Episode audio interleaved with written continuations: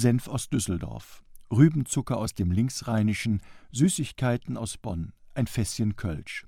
Das ganze Erzbistum Köln wurde bei meiner Amtseinführung im Kölner Dom zum Altar gebracht, in Form von Produkten aus den unterschiedlichen Regionen. Senf, Rübenzucker oder Kölsch stellen viel mehr dar als eine Bereicherung für meine Küche. Sie stehen für die vielen Menschen im Erzbistum Köln, für einen jeden Einzelnen, für seine Traditionen, seine Begabungen, seine Lebenserfahrung, aber auch für seine Überzeugungen und seine Fragen. Diese Vielfalt ist ein Reichtum, wie ich am Samstag im Dom sehen konnte. In unserer Verschiedenheit können wir einander ergänzen und bereichern. Vielfalt ist die Einladung, ins Gespräch zu kommen. Seit Samstag bin ich Ihr neuer Erzbischof.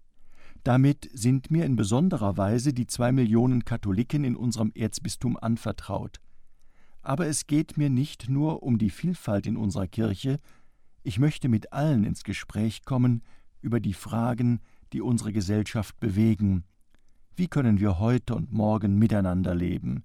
Wie können wir unsere Gesellschaft gestalten? Das ist nicht meine Erfindung, sondern unsere Aufgabe als Christen.